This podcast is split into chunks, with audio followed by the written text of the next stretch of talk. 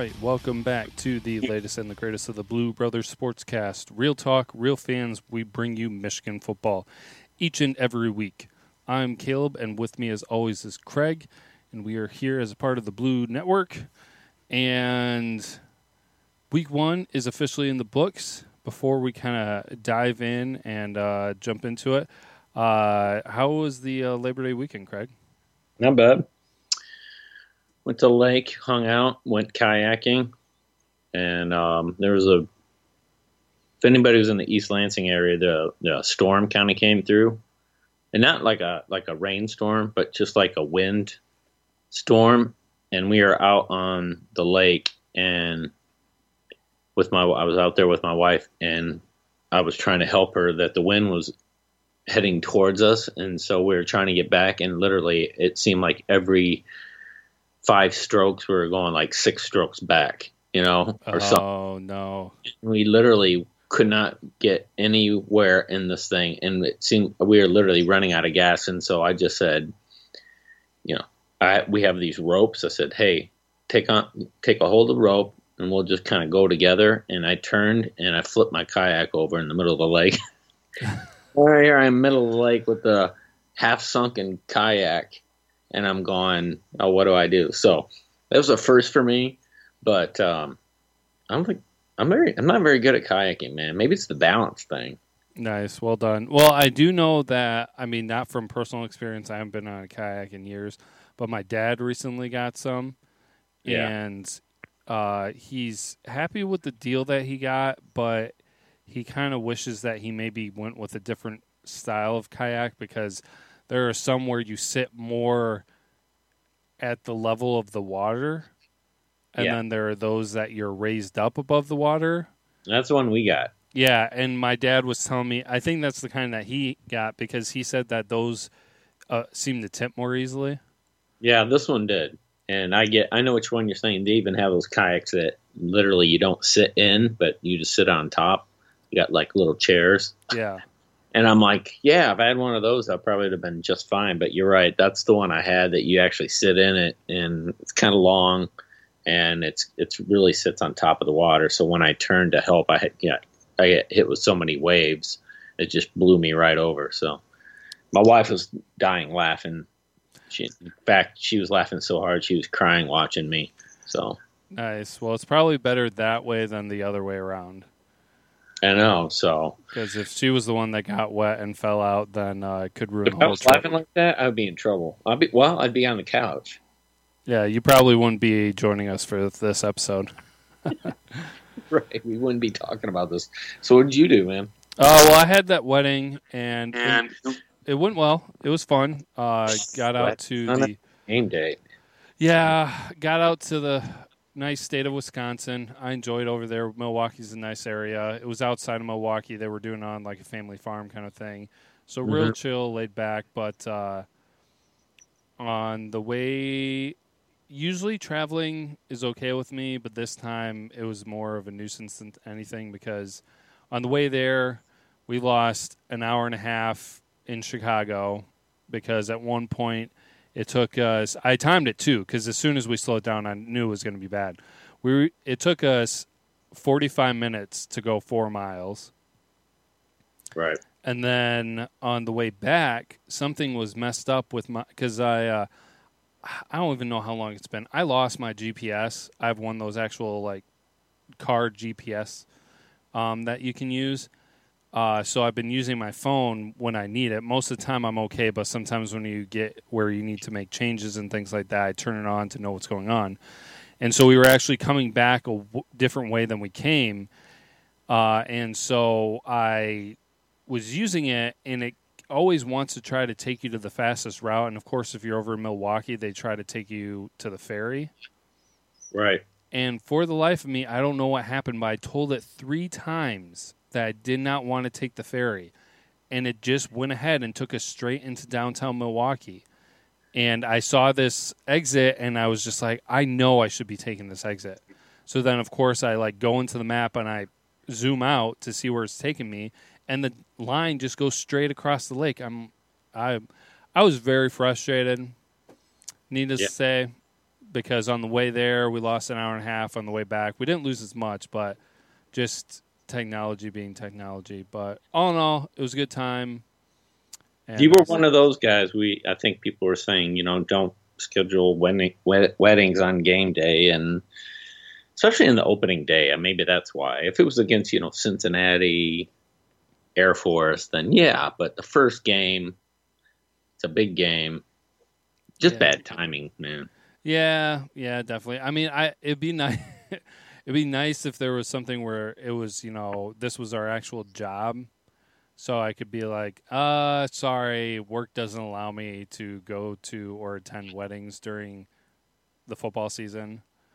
Mm-hmm. So heads up, don't schedule it. But I can't really play that card at this time. Maybe someday. Maybe someday.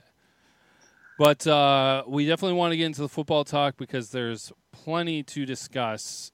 A lot uh, going on from the weekend for Michigan, which we will be discussing. But we definitely want to touch a little bit on the uh, other Big Ten teams as well. So we will move along and get to the football talk here coming up.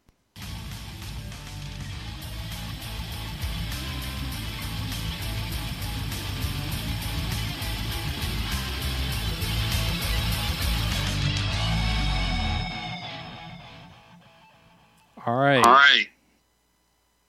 Gator, Gator, Gator chomp, chomp. chomp. Final, Final score 33 to 17. Yeah. It was it was now, definitely now, interesting. We were now you're in Wisconsin, you're at a wedding or were you able to watch the game? Were you able to like pull away and watch some of it? What what was happening with you? I had I was following the score on my phone.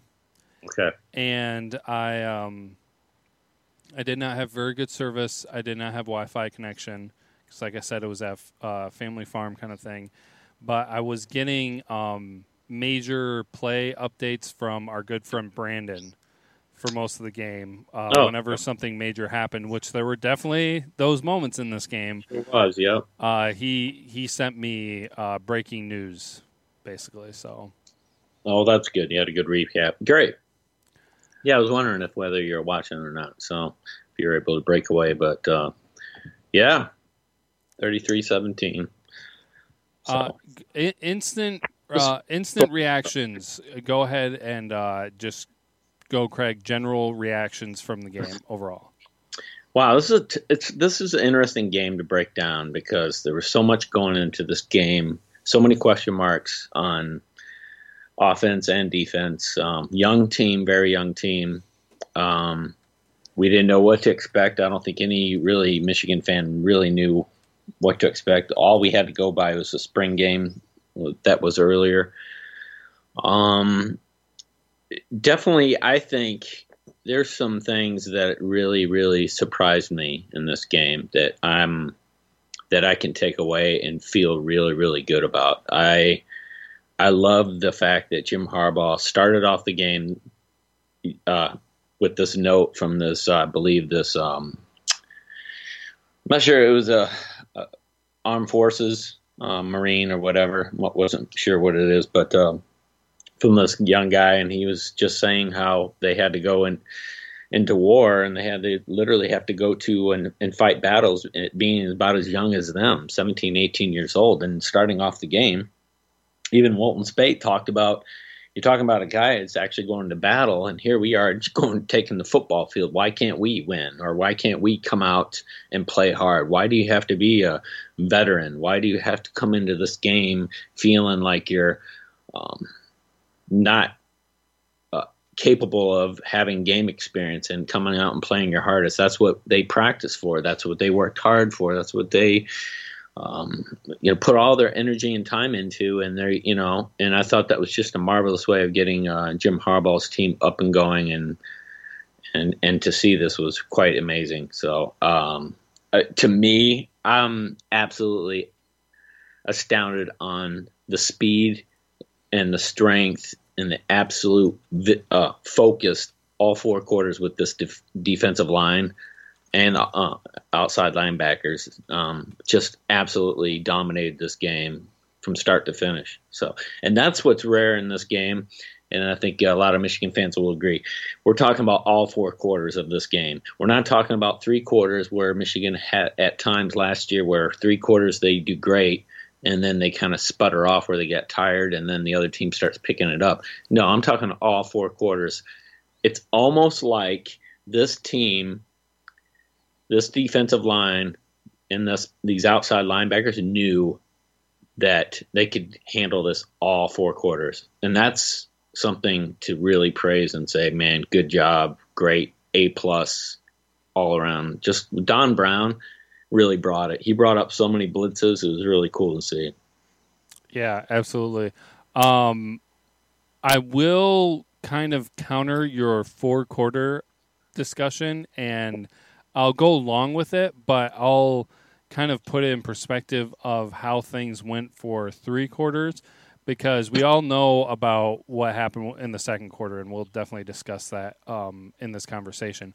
But Michigan absolutely dominated for three quarters, no doubt whatsoever. And honestly, outside of two plays in the second quarter, they still controlled that quarter. The defense, no doubt, had everything in the bag. Uh, yeah. The offense, of course, was not playing to the uh, level of the defense, uh, as was a uh, similar story from last year. But even though Florida had 10 suspended players, had a key injury, and other issues going for them, they're a credible opponent. They have speed and athleticism. They don't have that mysterious SEC or yeah SEC speed that everybody was talking about but right. they are fast and athletic. So it was good to see this kind of performance out of the team that uh, everybody was talking about, all the questions surrounding Michigan going into this game. Um, and it was uh, enjoyable to watch. I'm actually going to kind of put an interesting spin on this early, and mm-hmm. I'm going to say, with everything that happened in this game, I love how this game went. Yep. I am perfectly happy and okay with the mistakes that were made, the ugly second quarter that the team had, mm-hmm. because I think Michigan needed it. Okay. Because I went, I went back and I looked at how things went last year, and there were, um, four major games that Michigan found themselves playing from behind in and usually a relatively uh, significant amount behind. And that was Colorado, Iowa, Ohio State, and Florida State. So right away, there's distinct differences between like 75% of those games are completely different than that other game. First game, the Colorado game was a home game. And so they had the home crowd behind them. They were able to rally. They were able to do well. They came back from 14 down. But then at mm-hmm. the end of the season, so basically they had that one test at home early on in the season right. against a credible opponent. That happened last year. Everything else was at the end of the year. Iowa, Ohio State, and FSU, that's the end of the season. So Michigan, I mean, they worked for it, but they basically coasted. They didn't have to fight from behind a lot. They didn't really have to do much. It was like we get the lead, we hold the lead, we dominate. Mm-hmm. And right. so for this Florida game to be at a neutral site, and I know that the Michigan fan base travels well, and they definitely traveled well for this game. I know some people that went to the game and heard some great things about the fans that showed up.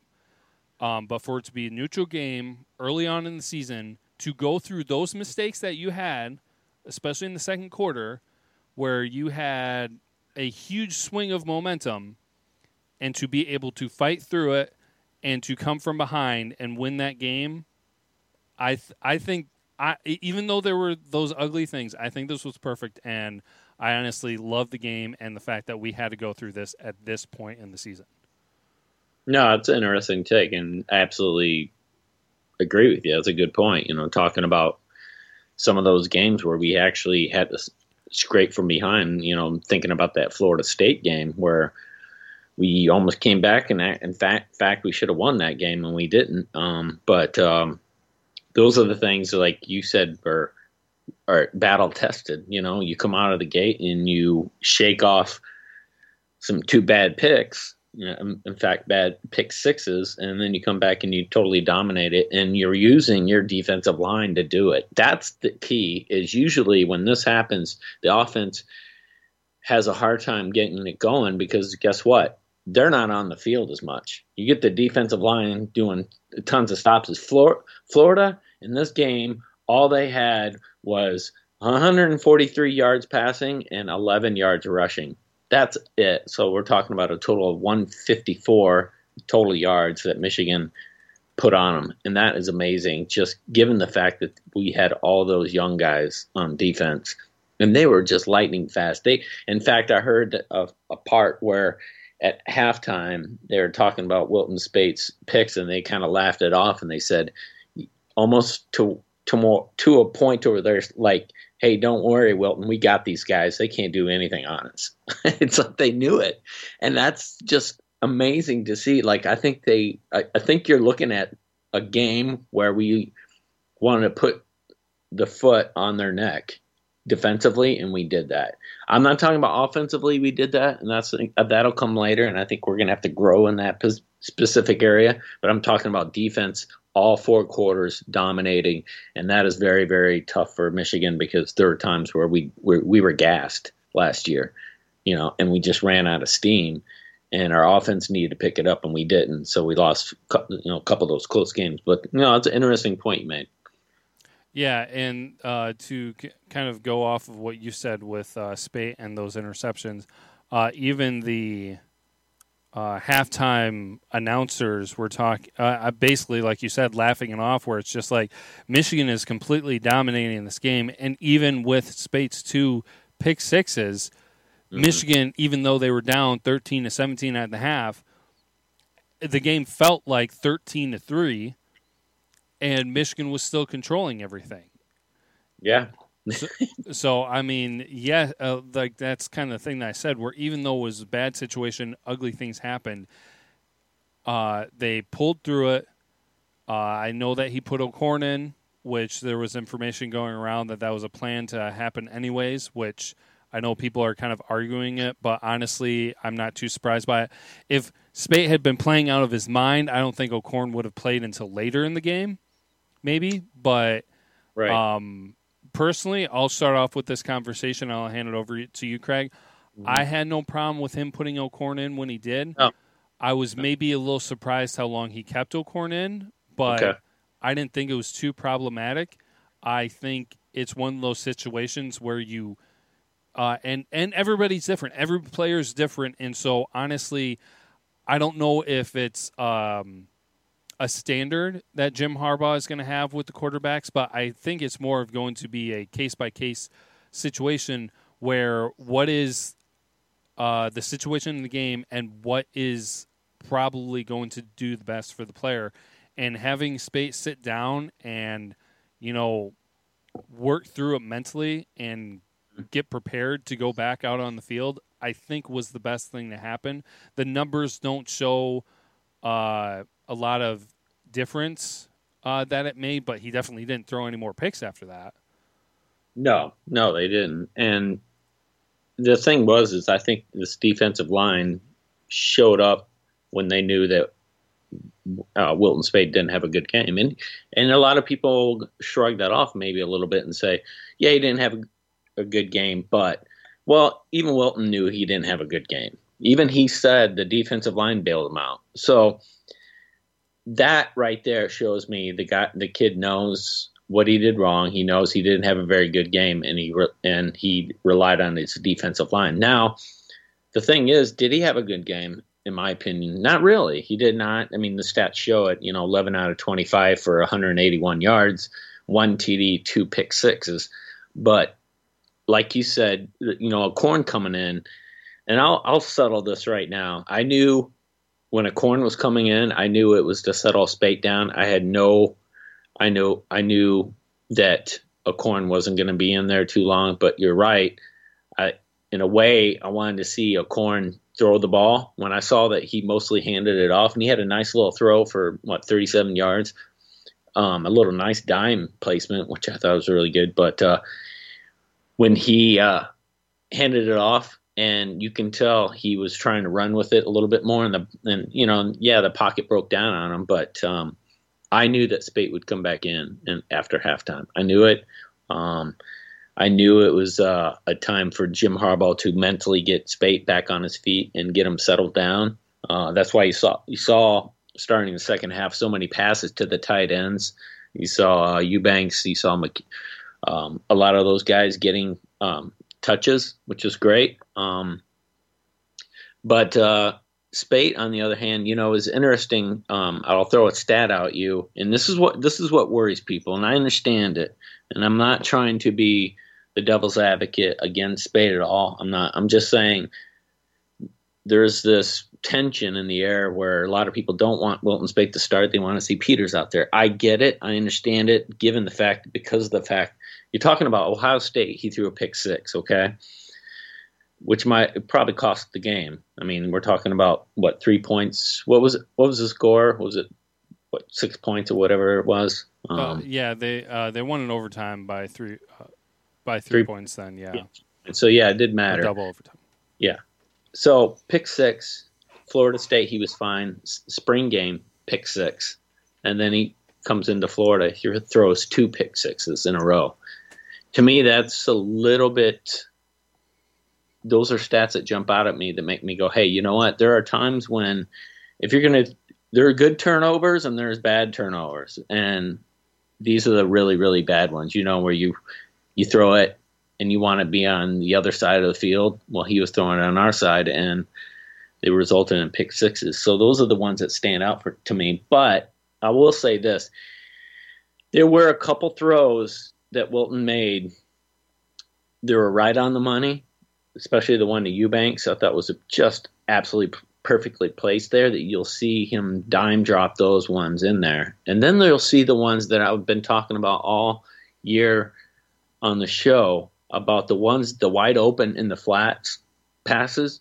He had a guy out there wide open. He overthrew him, and it went out of bounds. And I think I think Michigan fan base collectively said that's a touchdown. Even I did. He oh. overthrew, but that's that's a wide open throw why there was no one around him and he overthrew the guy and that's what i was talking about is he have a he has a tendency where the guy's wide open he gets over nervous he just and he either overthrows it because he feels better at, at throwing it over the guy's head so it won't get picked or he just you know those are the kind of passes i'm talking about but um I think that I think this coaching staff's gonna work with them. I think they're gonna settle them down. Even Jim Harbaugh today was talking about, you know, you got to get that ball uh, placed vertically underneath the shoulder pads, below the shoulder pads, and and try to get it right on the numbers. So, um, but uh, I don't think we need to beat up Wilton Speight. I think he knows what he did wrong. I think he knows he's got to play better, and I think this coaching staff will do a better job with him. So.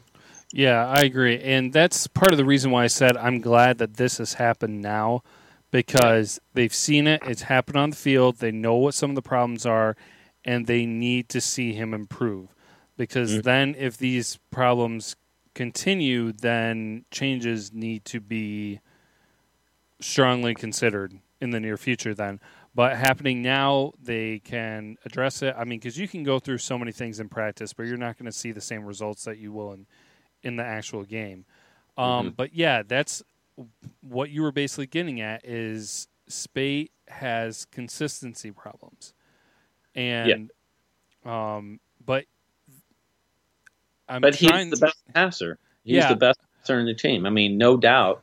Yeah, that's why I'm I'm trying to say from an unbiased view. Like I don't, I mean, I don't have any personal investment in Speight, and I'm not trying to make everybody think that he's the greatest or anything. But it's just like if you watch some of the things that he does, and you were talking about that pass to Eubanks, and he had some other great spectacular passes, and he can throw the long ball. Two oh, yeah. of those passes, mm-hmm. one for a touchdown, were 55 yards and yep. like right on the money. So, yep. I mean, he can do it. So, really, it does come down to that consistent consistency thing. Um, also, um, with those pick sixes, yes, the way he threw the ball for both of those was not the yep. greatest. One of them should not have really should yeah, not have happened. right. That's a uh, debate that's happening. You know, did he overthrow it? Did he? And I'm guessing what, given what Jim Harbaugh was saying, because that that particular pass was debatable. Because you know you can look at it as he did he overthrow the pass, you know, possibly. Did it hit him the, right on the hands? It did, so he should have caught it. So you've got two things at battle here. But then Jim Harbaugh comes out today and says, those are the kind of throws you gotta if you're going to throw it down the middle of the field you gotta throw them below the the below the pads you can't overthrow them and i think given what harbaugh was saying is maybe he just pushed that ball a little bit too high given the fact is yeah the receiver right there should have caught it but um, i think that was a pass to um, crawford and so he dropped it or let it go through his hands. But he his game his gameplay throughout the whole game was a little bit uh, iffy because he didn't have the best hands in this game either. Um, so yeah, I get what you're saying. I mean, I think he pushed that ball a little bit, but not. I don't think that one was entirely on him. I, definitely the second one was. So yeah, well, I am still shocked that um, that both of those were returned for touchdowns. I mean, with yeah. how I mean, because those weren't like we weren't playing from from our own five yard line for right. both those passes, and with how far he passed he passed them down the field, I was shocked that both of them got returned for touchdowns. I mean, yeah. I know that um, you are never really prepared for a pick six to basically go from playing offense to defense. But how far those players had to go, I was still shocked that both of uh, both of those got returned. But I will go ahead and flip flip the switch think, here. I'll just keep that on, on this just for a second. Do you think the, the Michigan? You think the coaching staff's going to actually talk about when you throw an interception? It seemed like to us. I mean, if um, if I could critique and say, you're right. How how do you get two pick sixes in a row and have them go for touchdowns that far out. It looked like that the team, the offensive line, offense, and and our receivers and tight ends didn't really know what to do when that happens.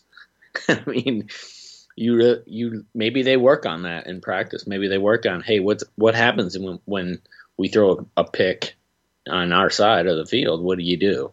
Yeah, um, they yeah. were because everybody was spread out. That was yeah. yeah. And there were gaps everywhere, and so they weaved their way through there and made it in. So yeah, it'll be interesting to see or to find out if they do something about that. Um, but like I was saying, I'm gonna flip the switch here because I've been talking about you know support Wilton Speight, and you know he's a really he is a really good passer. Yes, he's inconsistent, but there are other things too that need to be mentioned. Um, and we talked about this last year too, where sometimes, and this happens with a lot of quarterbacks. So I mean, this isn't like brand new information, breaking news, or anything, but he does not go through his progressions.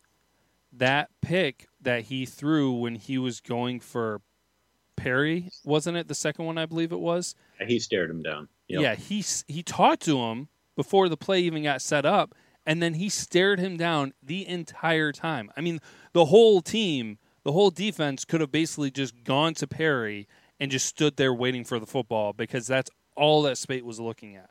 Yeah, that was. That, go ahead. Yeah, no, oh, that and you're right, and that's my thing was, you know, that's a good point. Is why did we not start off the game a little bit like throwing to getting the tight ends more involved? But you know, in fact, I think we got them involved in the second half and not in the first half, which was really surprising to me. So. Yeah, it was surprising. um, and, and, so that that's something to say about Speight, where it's just sometimes. I mean, granted, there are going to be some of those times where you key in on somebody and maybe it works out or whatnot. But yeah, there needs to be progressions, and of course, it's easy to pick out when it doesn't work.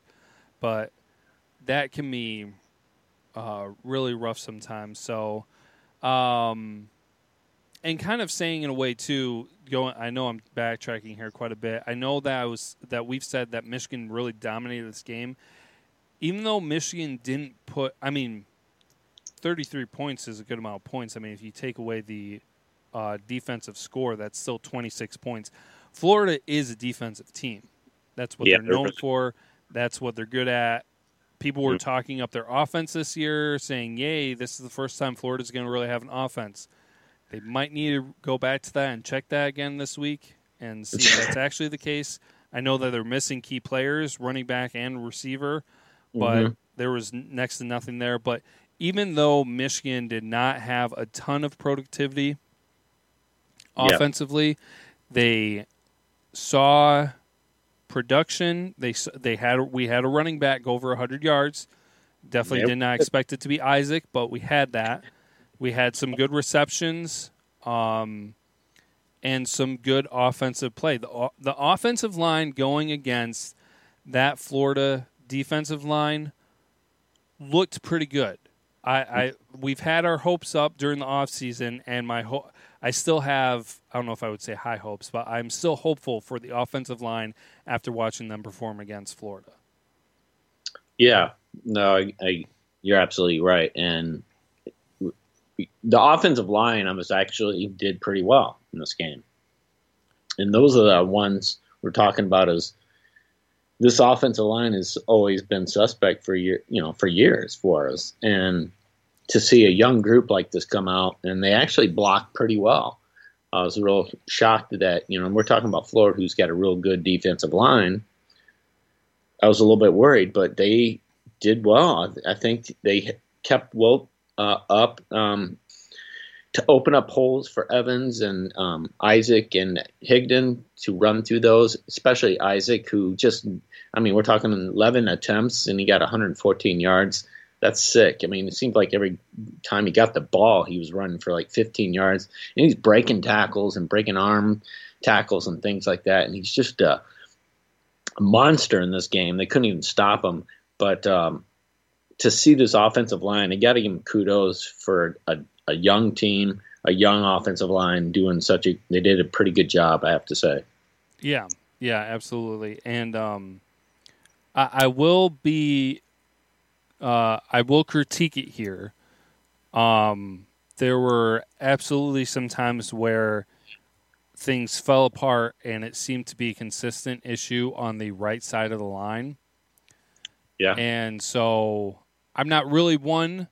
I, I'm not really doing this to call anybody out, but I do think that there was a uh, repeat issue um, uh, for the position where number 70, uh, Nolan Ulizio, if I pronounce that correctly. Um, and, and it's another thing, too, where, like we said, Florida has a great defense, a strong defensive line, and he just got overpowered, outmaneuvered at his position, and you saw it fall apart several times. So I'm hoping that it's not going to be a consistent issue all year long. I mean, you know, because it just depends on the matchups when we play different teams and everything. And I really was hoping that I could find stats on running plays for Michigan as far as going down the middle, going to the left, or going to the right, and seeing how productive they were. Because from watching the game and trying to pay attention to it, I really feel that we had no success running the ball to the right right side of the line. And, Yeah. and we had some issue with pass protecting. There were different times where it worked out really well, but I did notice that one of the biggest offensive plays that we had, which was the long pass to Eubanks, uh, Nolan Ulizio was not pass blocking during that play. Like he was not in for that play. So, uh, No. so like I said, just critiquing, breaking it down, and everything. Um, right side of the line is concerning to me. It's game one. We had a really good defense that we faced off of, but that's something that I will keep be keeping my eye on uh, as the games progress through the season.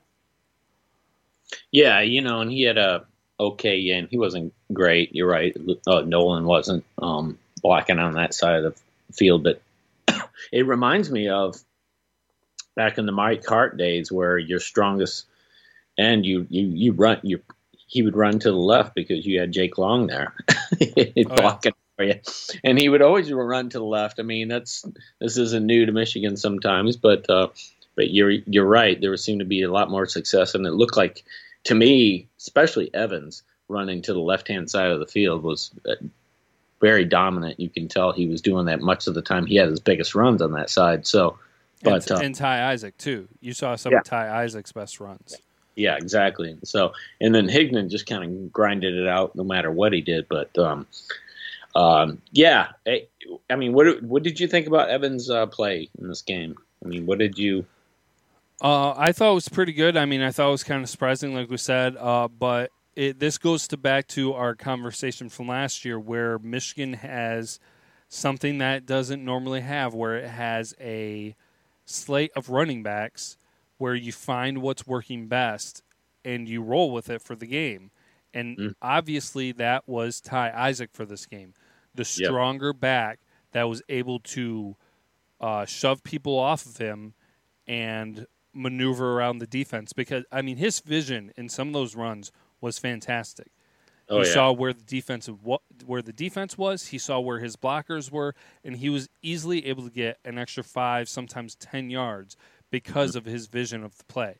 Um, but then also uh, his strength on just being able to shake guys off or be able to um, beat the tackle and get a few extra yards or something like that. So it just worked out better for him. I think I think it's going to go a lot back and forth throughout the season where you're going to be seeing the leading rusher be either Ty Isaac, Chris Evans, or Karan Higdon. I think it's just going to be like a rotation between those three. Yeah, you're right. And you know, I thought Evans did pretty good. Um, I, to me, I felt that they didn't give the ball enough to Higdon. I think Higdon ran really tough. Um, he just grinded out yardage. Even when the offensive line broke down, he was really putting some uh, nifty move. He did a couple spin moves, and um, the first ta- uh, first guy w- wasn't going to tackle him, and it seemed like it took two to three guys to get him down. But uh, uh, Evans at times had some good vision. He, you know, planted his foot and took off, and I and I love that about him. But there, you know, Evans is what he is. He's not going to be a power back. He's not going to be that way. He's there are a couple times where you know he got arm tackled. He should have broke through those, and he didn't because he's not a strong back. He's not Ty Isaac, and he's not Higdon. He's a scat back. He's got quickness. He's got vision. Um, but Evans at times got tackled in in the backfield beyond the line of scrimmage because he just got arm tackled by you know by a hand on his foot, and you know those are the kind of things you know that's going to happen with Evans. But um, that's why we got this uh, three headed monster going. Yeah. What did you think of? Where is it? No. Hold on. I'm pulling some up. Uh, McDoom. Where was it? Hold on. Did he? Quite silent. Yeah. I mean, um, he only had No one catch. attempt. Yeah. And Yeah. no catches. yeah. Uh, what What was your reaction to that? Because I had my own thought in mind, and I was kind of curious what to compare it to what you were thinking. I don't know. I'm I, a little bit puzzling. Uh, I think I think I th- think he might have been on a sweep.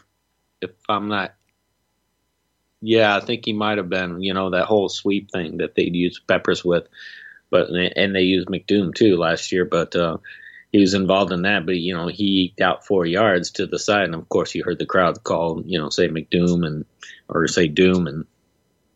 But uh, I don't know why McDoom wasn't being used as much in this game. I don't know because to me, most of the people think that he'd be a great slot guy. To me, Perry's a, a much better slot guy right now because of the very fact that the guy has hands like crazy, man. And Perry, to me, is such a good slot guy. He has great hands. He has great vision. Um, he he's not a big leaper because you know he's he's fairly tall, but he's he just can't leap that high. But he has great hands. He catches everything, and a couple of those uh, catches down the middle that he caught were just amazing. You know, obviously without the spinning of the ball that ticked everyone off and me.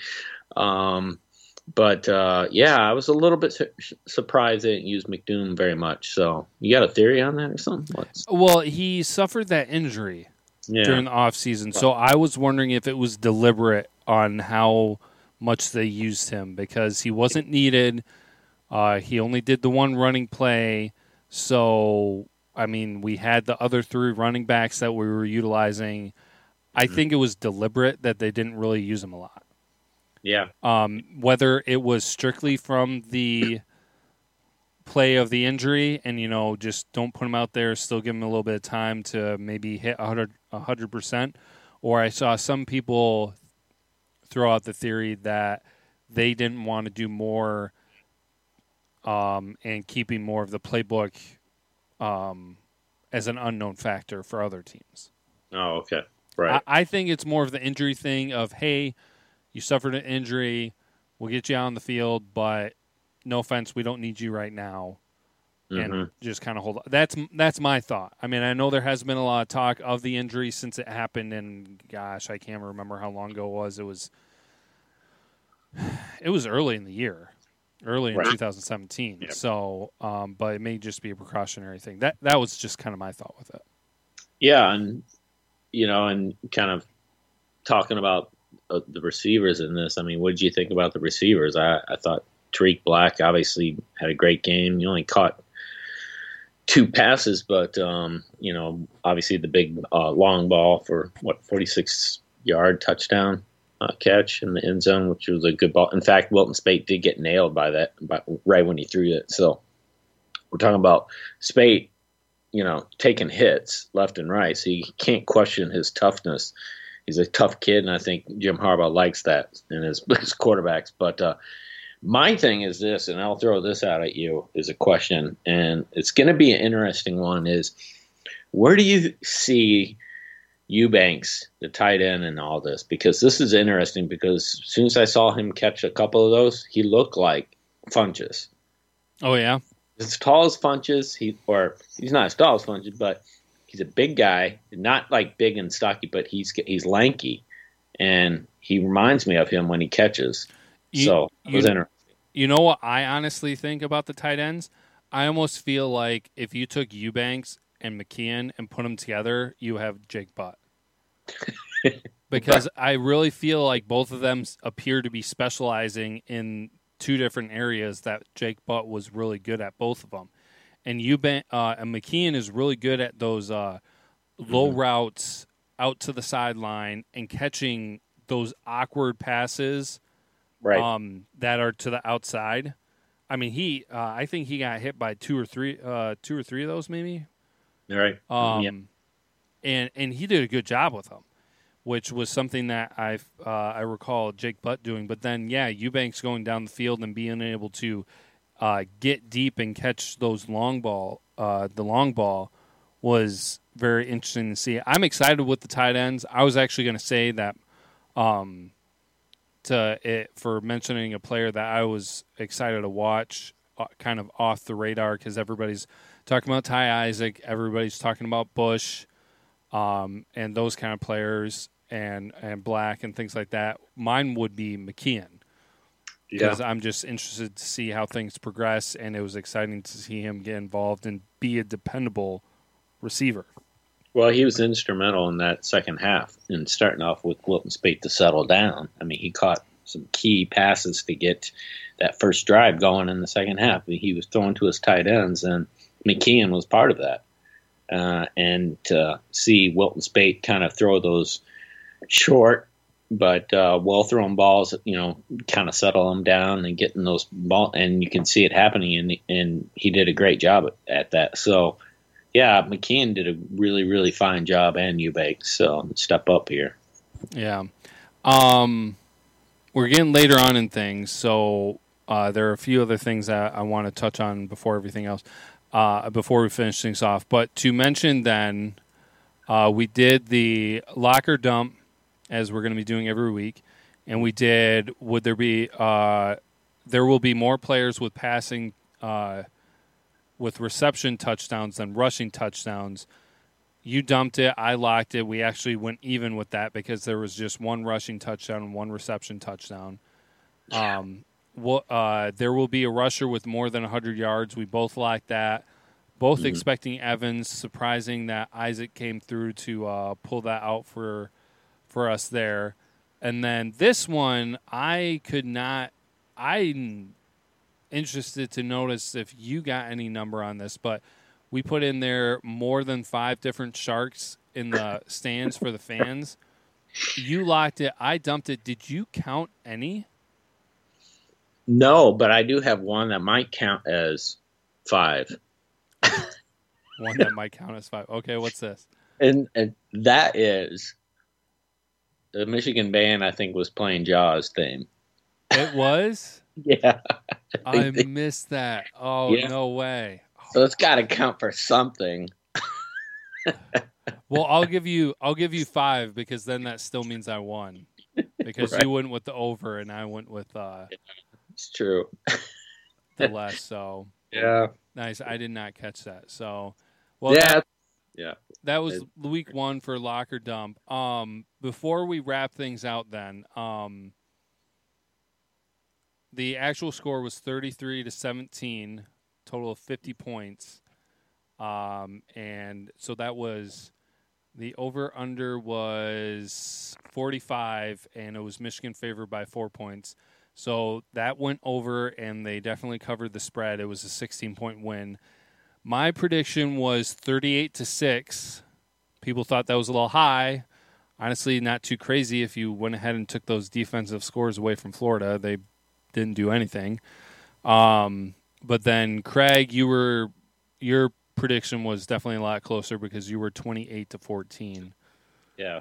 And obviously, that uh, sack, which I thought was probably going to go back as a safety. I didn't expect the, us to pull out a touchdown there, and yeah, so it's pretty close. Yeah. Um, so before we move on and just touch quickly on the rest of the Big Ten play, uh, one of your basic, biggest positives to take away from this game, and one of your biggest negatives. Oh boy, um, biggest positives is um, this just seeing how well the defensive line gelled and how well they were able to play all four quarters, just all the way through through the whole game. Um, you've got to give it up to.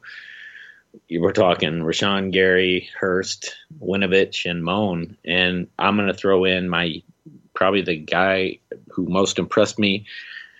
I'm going to call him a knucklehead, and he is, but he's our knucklehead. and I'm so glad he's on our team. But he is a knucklehead, as much as people, and I think everybody agree. Uh, Bush, man, Devin Bush is outside linebacker. You know, I'm gonna I'm gonna kind of say he's on the defensive line or defense, but uh, played out of his mind. You know, he had a knucklehead play in the beginning. You know, hitting somebody when they're on their way out. Almost got kicked out. Almost got ejected from for targeting, but he wasn't and he played out of his mind. He was played great, man. So he kind of gets my game ball. So. Yeah. Uh, um, uh, you want my worst, right? Yeah, your best and your worst. Uh, also, I'll throw in my best uh, Quinn Nordin, uh, getting uh, you know making history as a Michigan kicker. He made two 50 yarder field goals same game. Um, you know the guy's going to be a stud, so he'll he's going to be amazing for us. But uh, and the worst part, obviously, is the pick sixes, but we're talking about 14 points just laid out on a platter to this these Florida Gators who've been talking smack to us. So in a way, we'd be talking about 33 to three. yeah. So if you take away 14 points that they didn't even earn, well, they earned it on defense, but I'm talking about we gave it to them and leaving points like that, and unfortunately it's going to fall on Wilton Speight, either even if he deserved it or not. You know, the quarterback always gets the brunt of that, and he'll shake it off and do well. But uh, yeah, that was my bad. Well, um, positive, uh, probably biggest positive I will say, and I, I was saying this at the beginning. I was just like, I liked seeing this entire game as the first game of the season against yeah. a good opponent facing the adversity that they faced, sticking with it, and being able to come through and still dominate and have a good performance as a team as a whole, and seeing the quarterback Speight work through his issues. And I know his stats were not that great, but no more pick sixes. He stuck in there and he helped lead the team uh, to come back and to win. Yeah. Um, my biggest issue with this game is something that we had that was the worst thing from last season.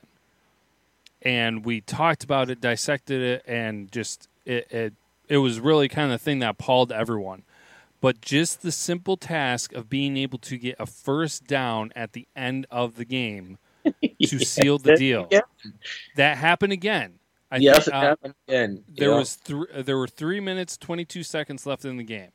And they got the ball back. I was like, "What?"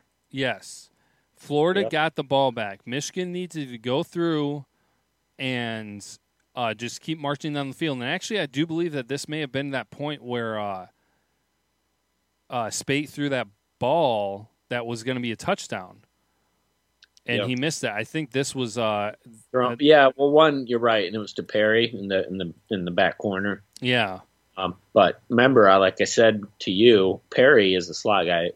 For, to throw a ball in the corner to that kind of a uh, receiver, one, one is very odd, and two, he isn't a jumper. he doesn't jump very high. He's got great hands, which you know I would have liked, but you're right, he overthrew him, and you know wasn't a good play, and yeah, Yeah, well, that um, yeah, but that that throw the throw was bad. Should have been more on target. He threw it up high, and it wound up going out of bounds and everything, or right at his fingertips, and it didn't have to be lobbed as much as it needed to. But any, anyways, the the bad part being not being able to get first down yeah, to close things out, and just to be able to control the ball until the end of the game. So that was my two things to mention. All right, so what we will get to then here as quickly as possible, as things are kind of coming up on our uh, hour time frame and everything, is uh, we need to do the scores for the rest of the Big Ten. And um, so I'll go through this real quick, and then we'll do some quick reactions. Uh, Minnesota played Buffalo, won 17 to seven. Ohio State played uh, against Indiana in the only Big Ten uh, conference matchup, and that was a 49 to 21 victory for them. Washington beat Rutgers 30 to 14. Wisconsin beat Utah State 59 to 10. Illinois won their game against Ball State 24 to 21. Iowa won against Wyoming 24 to 3. Penn State with the only shutout for the Big 10 against Akron 52 to 0. Michigan State uh, already with a third of their wins from last year, beating Bowling Green 35 to 10. you know, Northwestern beating Nevada 31 to 20. Uh, Michigan 33 to 17 against Florida. Purdue uh, hanging in there with Louisville, uh, but lost 35 to 28. Uh, Nebraska uh, versus Arkansas State won 43 to 36. Uh, maybe the most surprising win: uh, Maryland on the road at Texas, Yeah. beating them by 10 points, 51 to 41. Uh, Craig, your biggest takeaway from the Big Ten games? Well, Dirk and Donuts, man. Um, tell you, they played out their mind out, and I, you might want to say, you know, this, what's happening to Texas and Texas defense because they couldn't stop Maryland whatsoever. Um, and obviously, Maryland's defense can't stop Texas either. But given that Durkin won at Texas is one big, huge thing. And I will say this: I got to give kudos to Purdue hanging in there for a team that wasn't supposed to win any games this year was predicted. They certainly took. Um, they really played really, really well and almost won that game. Yeah, Yeah. against Louisville. against Louisville. Yeah, Uh, yeah. So for sure, it. I, Heisman. so talking about Purdue almost beat uh, one of the Heisman winners last year. So yeah, it's big. Yeah, and um, I, I will say this: I got a little bit of uh, extra joy out of Maryland being Texas because, for those of you who don't know, um, Tom Herman is actually uh, has ties to Ohio State uh, and or Urban Meyer, one of the two. I, I just remember this in passing because one of my um, uh, somebody I know who's an Ohio State fan was really hoping that Tom Herman would stay at Houston for a little while longer because there his anticipation was that Tom Herman would then come to Ohio State to take over whenever Urban Meyer is done. Right. So right. there was a little bit of extra joy in seeing that happen against uh, against Texas for that. But I will go ahead and I'm actually I'm standing right now and applauding. You brought up Purdue, but I'm applauding the other non-conference loss for the Big Ten, and that was Rutgers. I, I'm giving them applause because they put up one heck of a fight. Yeah and they were in there. And I, at one point, I was just like, man, maybe having hot tubs at your stadium makes a difference. but that is certainly not how you expect a top 10 team to play. I'm not saying, I, I, I don't know. I did not see enough to be able to say, wow, Washington sucks, or Rutgers, wow, you really stepped up your game you're doing a good job. But you competed. It was only a 16 point loss. So bravo, Big Ten all around. Everyone did pretty well yeah, they did. Uh, it was uh, it was rather impressive. Yeah, they were. They played really, really well, and they hung in for the first half. Uh, so you got to give that to them, and they did pretty well. I mean, a lot of these teams that were supposed to be dumpster fires this year played what really well. So I was quite surprised. Yeah, we'll have to see how things go. So, all right, what we will go ahead and do here then uh, is go into some clothing, uh, closing thoughts. I have some specific things that I want to mention. Uh, so don't go anywhere and stick around.